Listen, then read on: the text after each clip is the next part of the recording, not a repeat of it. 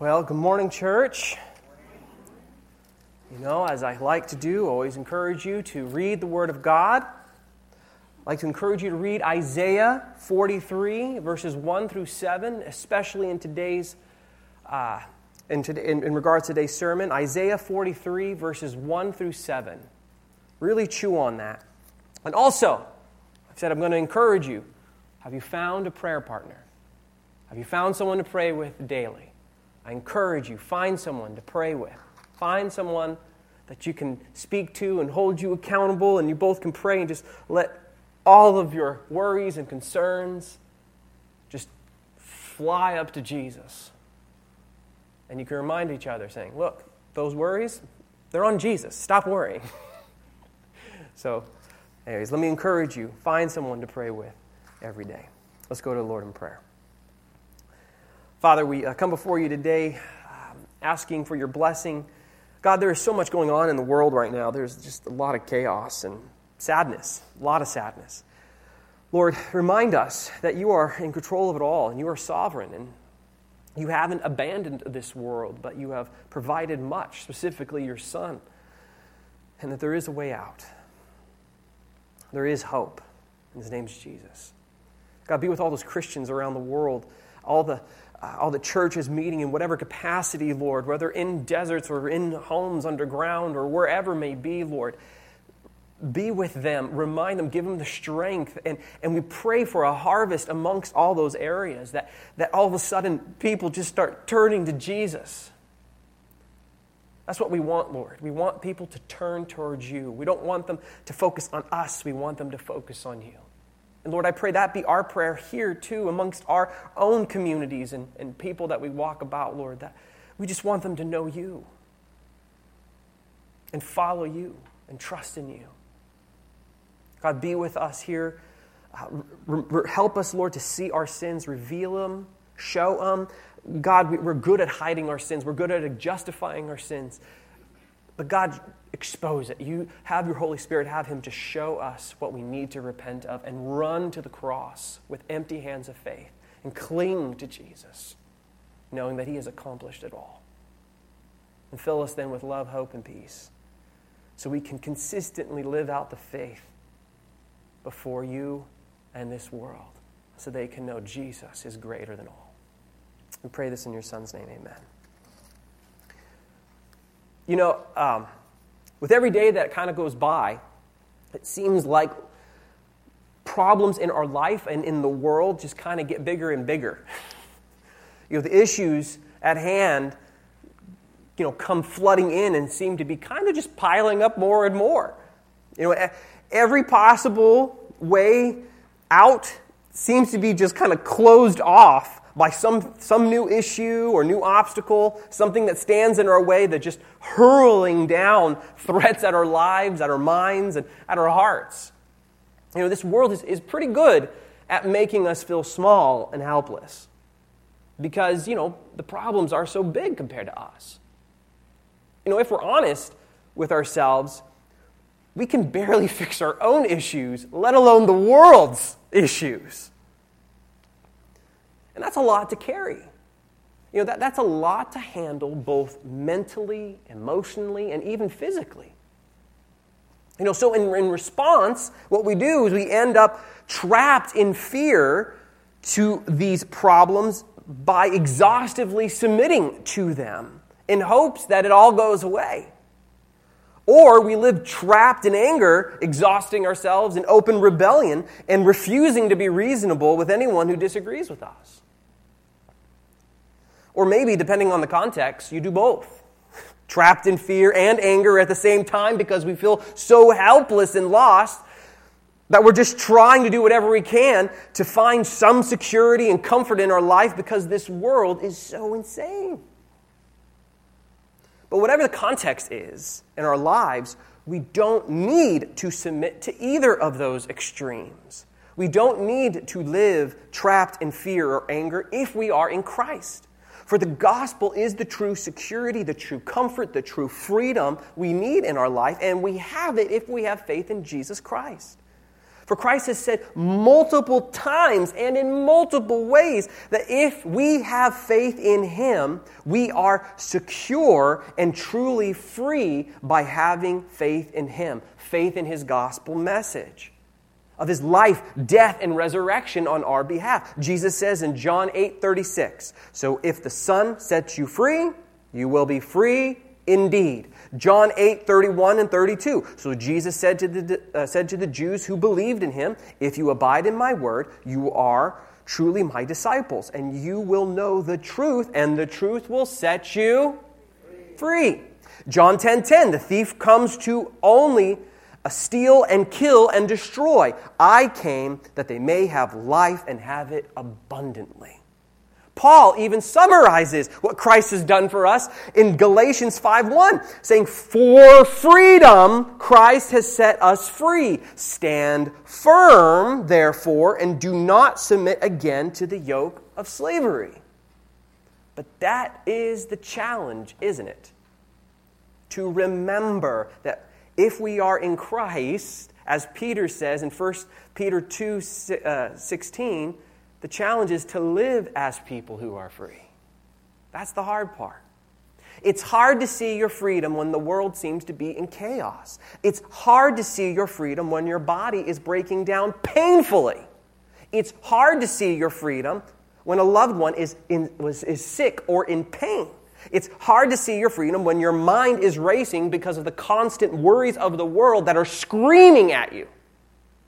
It's hard to see your freedom when your heart is broken because you let your spouse or your kids or your friends down because of your sin. It's hard to see your freedom when you feel as if this world is riding upon your shoulders by the choices you make, so you better not mess up because if you do, there's no coming back, or at least that's what the world wants you to think. It's hard to see your freedom when your past is so full of mistakes and failures that others love to point out, or maybe your mind loves to point out. And the list could go on and on and on and on. Which is why it's so important to know the gospel in which we believe in by faith in Christ.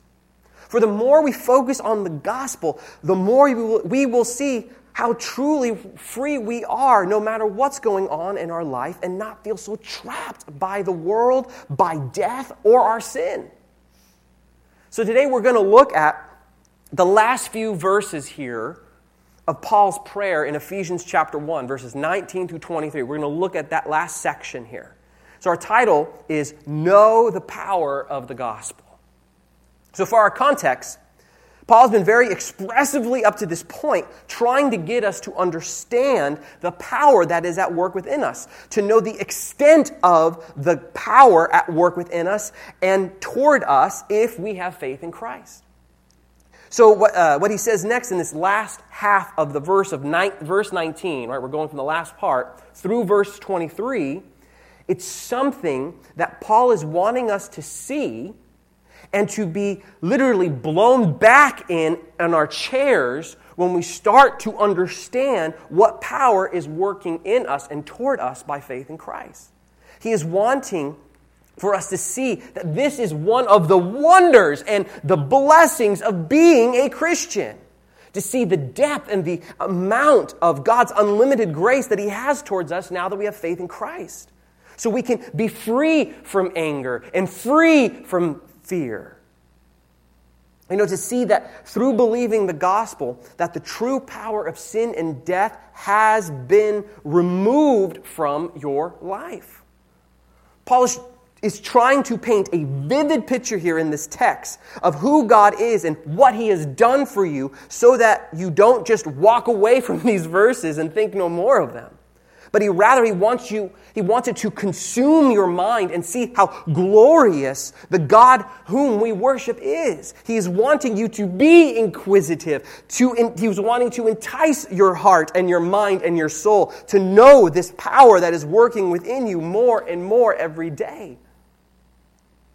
For what we see in, in, the verses of 19 through 23, you almost get the impression that Paul is wanting you to repeat what Moses said in Exodus 33 18, where he says, Please show me your glory.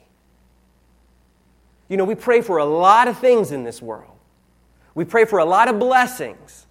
But the one thing, at least for, for myself, the one thing I don't typically ask for enough is, Lord, show me your glory. Or for our context, show me your power. I'd rather ask for everything else in life rather than, oh God, help me know you more. I mean, what could we ever ask for that would ever compare in knowing our God and his power? Nothing. But I, so forget, forgettably, think things can. That I think things will be okay if I keep asking for stuff rather than just knowing God. I know I'm not saying that you can't pray for things, right? I'm not saying you can't pray for blessings, and, but what I'm saying is what Paul is saying here in this text that our prayers should be centered around or have a theme of us knowing and others knowing God more and more and His power, because the more we know of Him, this increase in knowing is how we come to realize the change that is going on in us. John uh, 17, 3, Jesus says, And this is eternal life, that they know you, the only true God, and Jesus, whom you have sent. So we're going to look at the text. The last part of verse 19 through 20 says, according to the workings of his great might that he worked in Christ. And this brings us to our first point. You are free from death's power. So, what you have here is, is Paul trying to expand our understanding of the cross so that you not only see it as the magnificent and glorious and, and gracious love of God on display, but you also see God's power in it. So, not only do you see God's unfathomable depth of grace and love towards you, that He gave His Son for you and poured out His eternal wrath upon Him in your place because of your sins, but then you also can see His unlimited power that is at work within you and towards you when you see the cross. Like, if you ever ask this question of, where's the proof that God lo- loves me? Where is it fully expressed or seen? Look at the cross. And for our context, if you ever ask the question, where is the proof that God's power is at work within me? Where is it fully expressed to see it in action? Where is it, John? Paul says, look at the cross.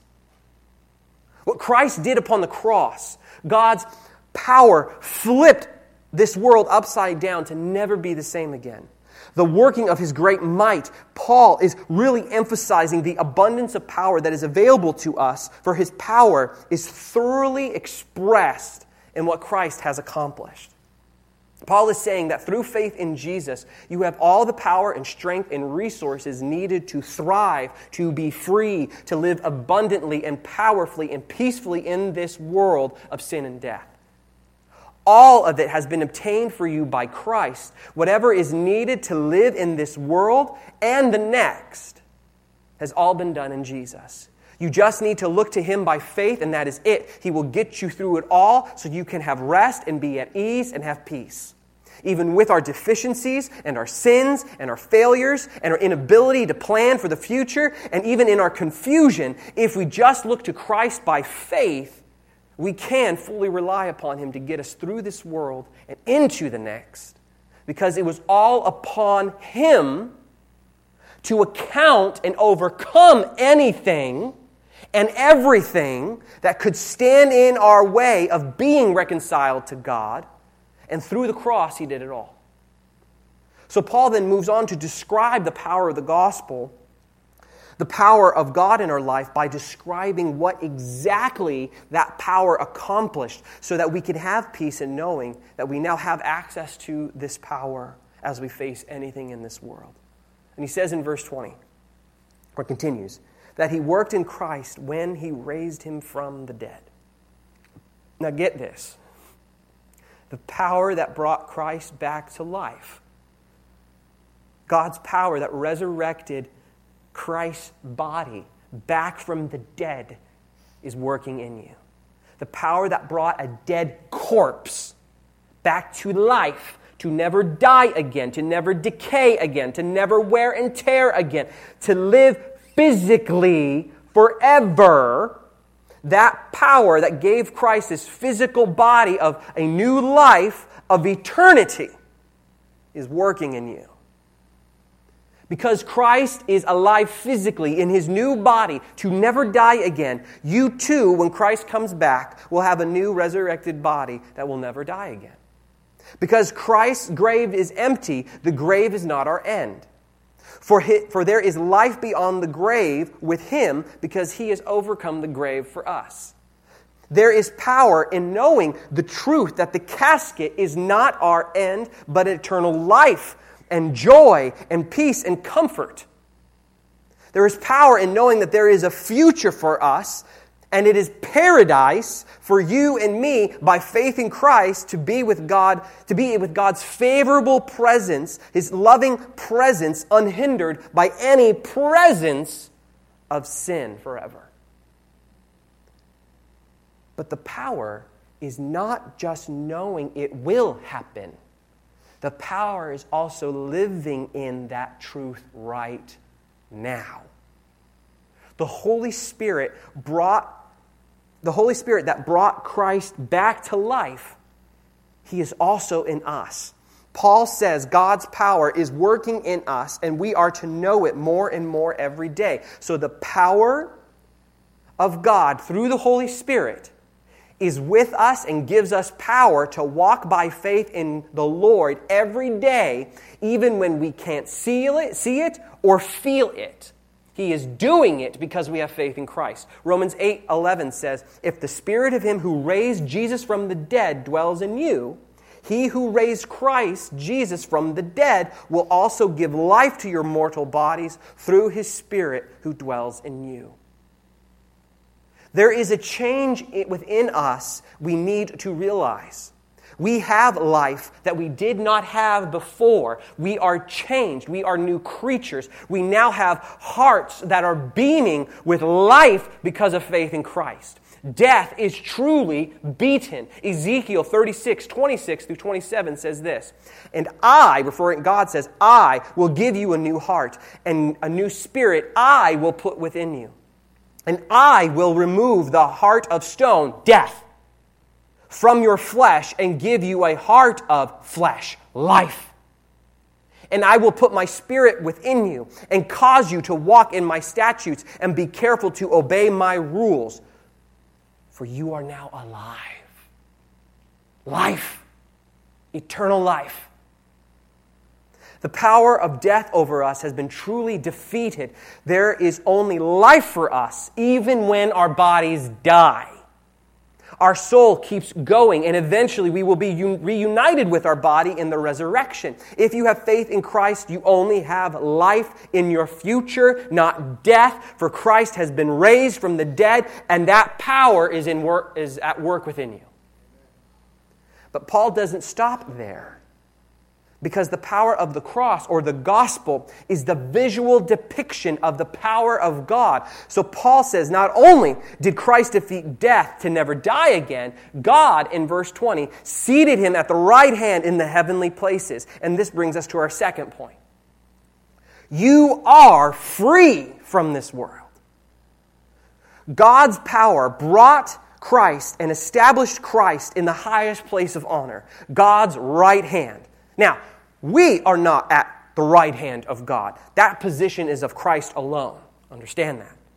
But the power that placed him there, again, is something we have access to by faith in Christ.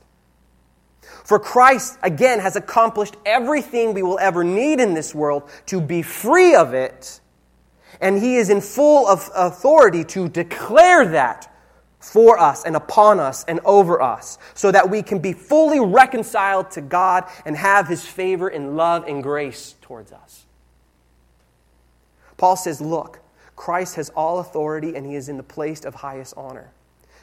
You know, Jesus even speaks of this to give us confidence in him in Matthew 28 18. You know, he, Jesus, said, Jesus came to them and said, All authority in heaven and, and on earth has been given to me.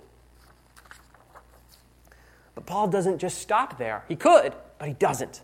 Remember, he's painting a picture. because he really wants you to run to Jesus for everything. He wants us to pray to know our God more and more every day. So Paul then says, I want you to know how truly powerful the power you have access to is, and to not overlook it, and to not think little of it, and to never think it's common. Don't treat it as common.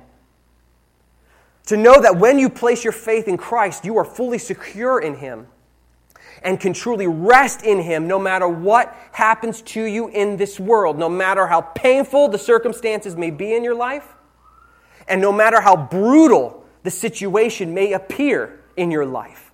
Paul wants you to know the Christ whom you serve is able to bring you through all of it, even if you stumble and fumble about. In verse 21, he then describes this absolute authority that Christ has. He says, Far above all rule and authority and power and dominion, and above every name that is named, not only in this age, but in the one to come. Paul really wants us to get this. All authority is given to Christ. This is the supreme being to which everything has to answer to and will answer to. This text really exposes the vastness of Christ's authority. So when we see this, see that God's power placed him there, we should be floored and encouraged and overwhelmed to know that that same source of power is working within us. That it's no small thing to say that God's power is working toward us and in us. It's not common. Paul wants us to see that we have been freed from this world, literally ripped away from it because of what Christ has done.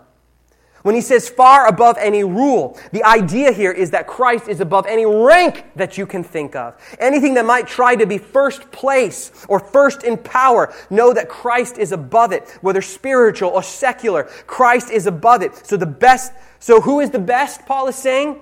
None but Christ far above all authority. Basically means the one who has the right to act, the one who has the final say. Christ's word is final, his view is final. No human or spiritual being can override his authority. Christ always has the final say. Far above all power, Paul is saying, Who is the most powerful? None but Christ. Think of it this way Who has the power to conquer him? None. There is no power or commanding power that can do so, for he is above all power. Far above all dominion is that Christ is Lord. His lordship is over everything. There is nothing that does not fall under his lordship, no matter how small or how big. Everything falls under his lordship. And Paul truly tries to pierce your mind and your heart so that you will see past all your problems and woes and break free of the chains around you when he says, Look, Christ is above every name that is named. This is Paul's way of sweeping away everything and anything that you can come up with by saying, Look, there is nothing, no title, no position, no ruler, nothing that can compare to our Lord Jesus Christ. For God's power has placed him above everything and anything. He is far above it all, far above it all. Do you grasp that? The power that's at work within you. Because on top of all of this, this power that not only brought Christ back to life and gave him authority over everything, but it's also the power that established his authority forever. That's why Paul says, not only in this age, but the age to come. This is how powerful God's power is. That when you look at the cross, Christ is the ruler forever. The power of God is eternal, it's never ending. And we have that power working for us by faith in Christ. But, as the old TV commercial says, but wait, there's more.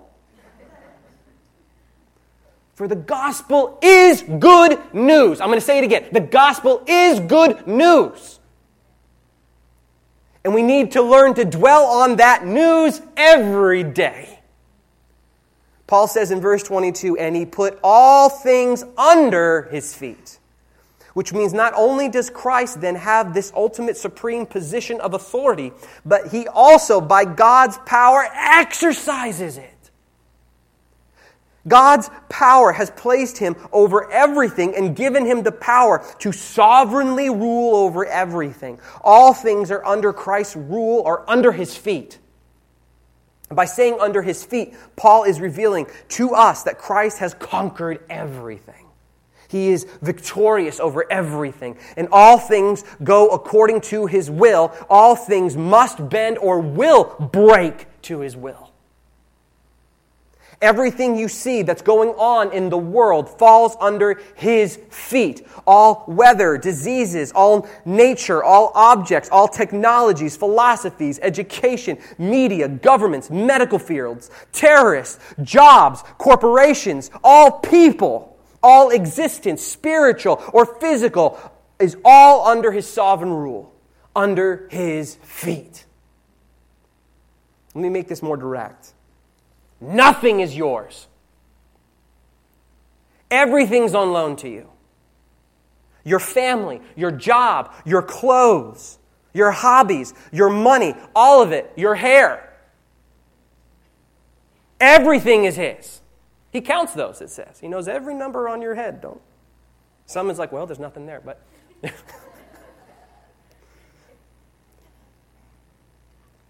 Thing is, Everything. He's the ruler over everything. Your very life is His. He is ruler over everything. He is ruler over you. So all you do with it must be accounted to Him. And sadly, if you don't know Him as your personal Lord and Savior, the only thing that you can look forward to when you see Him is judgment for your sin and to be doomed to hell for eternity. But if you are in Christ, you can rest assured that you are fully protected under Him and you are fully safe in Him and that things are working for your good no matter what life may seem like for you. For your life is under His sovereign rule and you can fully rely upon His throne and His grace to get you through anything. Now, you might ask if Christ is over everything and sovereignly ruling over everything, why is there still so much evil and pain here? And to that answer, I say, I, I don't know. But I do know two things. One, that one day this will all come to an end at the final judgment, and Christ will return to rid this earth of all evil. The end's coming, folks, at some point. The other thing is that all things are working for our good if we have faith in Him. And for our context of looking at this text, currently the same power that worked in Christ through the cross, which used man's absolute evil, God's power used it to bring about the absolute victory of Christ. It was through the death of Christ on the cross that he conquered the world. Remember, it was the life, death, and resurrection that he achieved victory over death and sin and this world. And that same power then is working in us. So we are victorious through any, in Christ through any evil that comes our way. For Christ's victory over this world is our victory. For all things are under his sovereign rule and working out for our good in him. Hebrews 2 8 says, And putting everything in subjection under his feet, now putting everything in subjection to him, he left nothing outside of his control. At present, we do not see yet everything in subjection to him. So you can look at it this way. When Christ took the throne, he removed all power of death and sin and the world and the devil. And one day when he comes back, he will remove the presence of all death and sin and the evil worldly things and the devil. But for now, we live our life by faith in Christ. We know that through his suffering and submitting to God in all things, that broke the world's powerful system and freed us from the world of sin and death. So understand that it is that power. I don't know how that works, but only God could do it. It is that power that worked in him that is now working in you. Christ has the power and has proven that he can rescue us simply by faith in him from the sinful world, from the devil, and from your sinful self.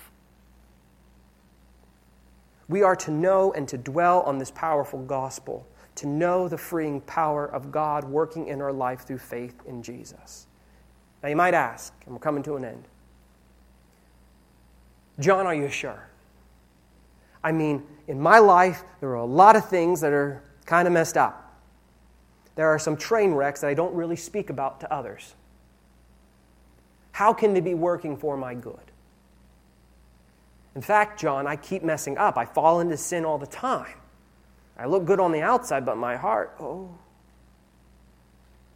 I don't live as if everything belongs to Jesus. I mean, I try and I trust in Him by faith, but sometimes I just don't think I'm going to make it.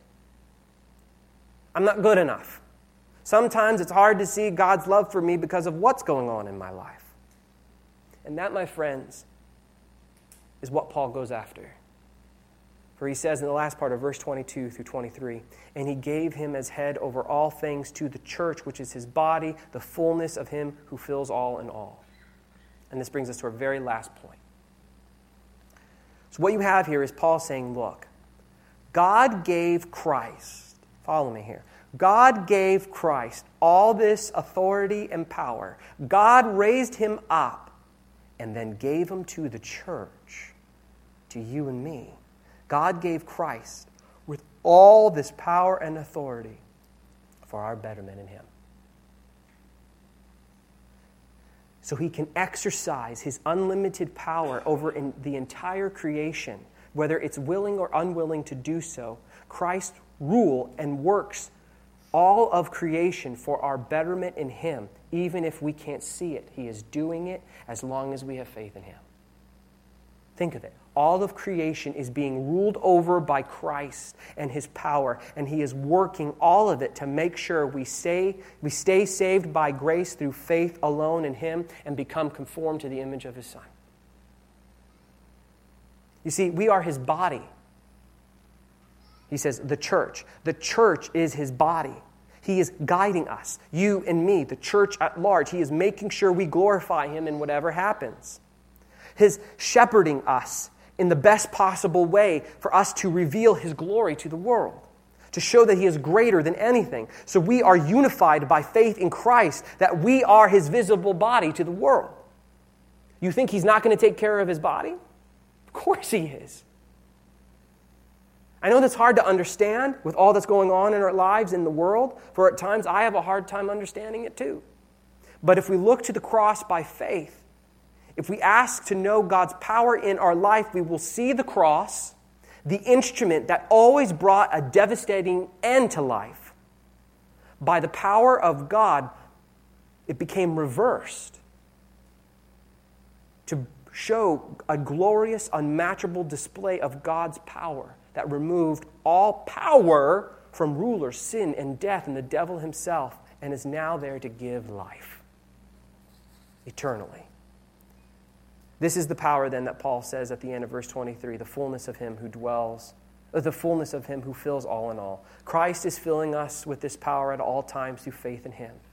His power is always with us and is constant, so nothing will ever overcome us. All things will always be used for our good. And life itself then becomes a tool in knowing the grace of our Lord more and more and displaying his gracious power in our life simply by having faith in him. That is the power that is in work within you and I, and we are called to know so, and why we can have rest in this world and overcome any fear or sinful anger in our life.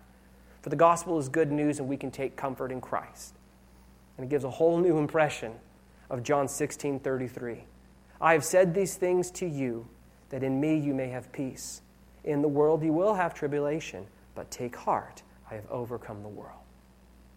So pray to know the power of the gospel more in your life. Let's go to Him in prayer.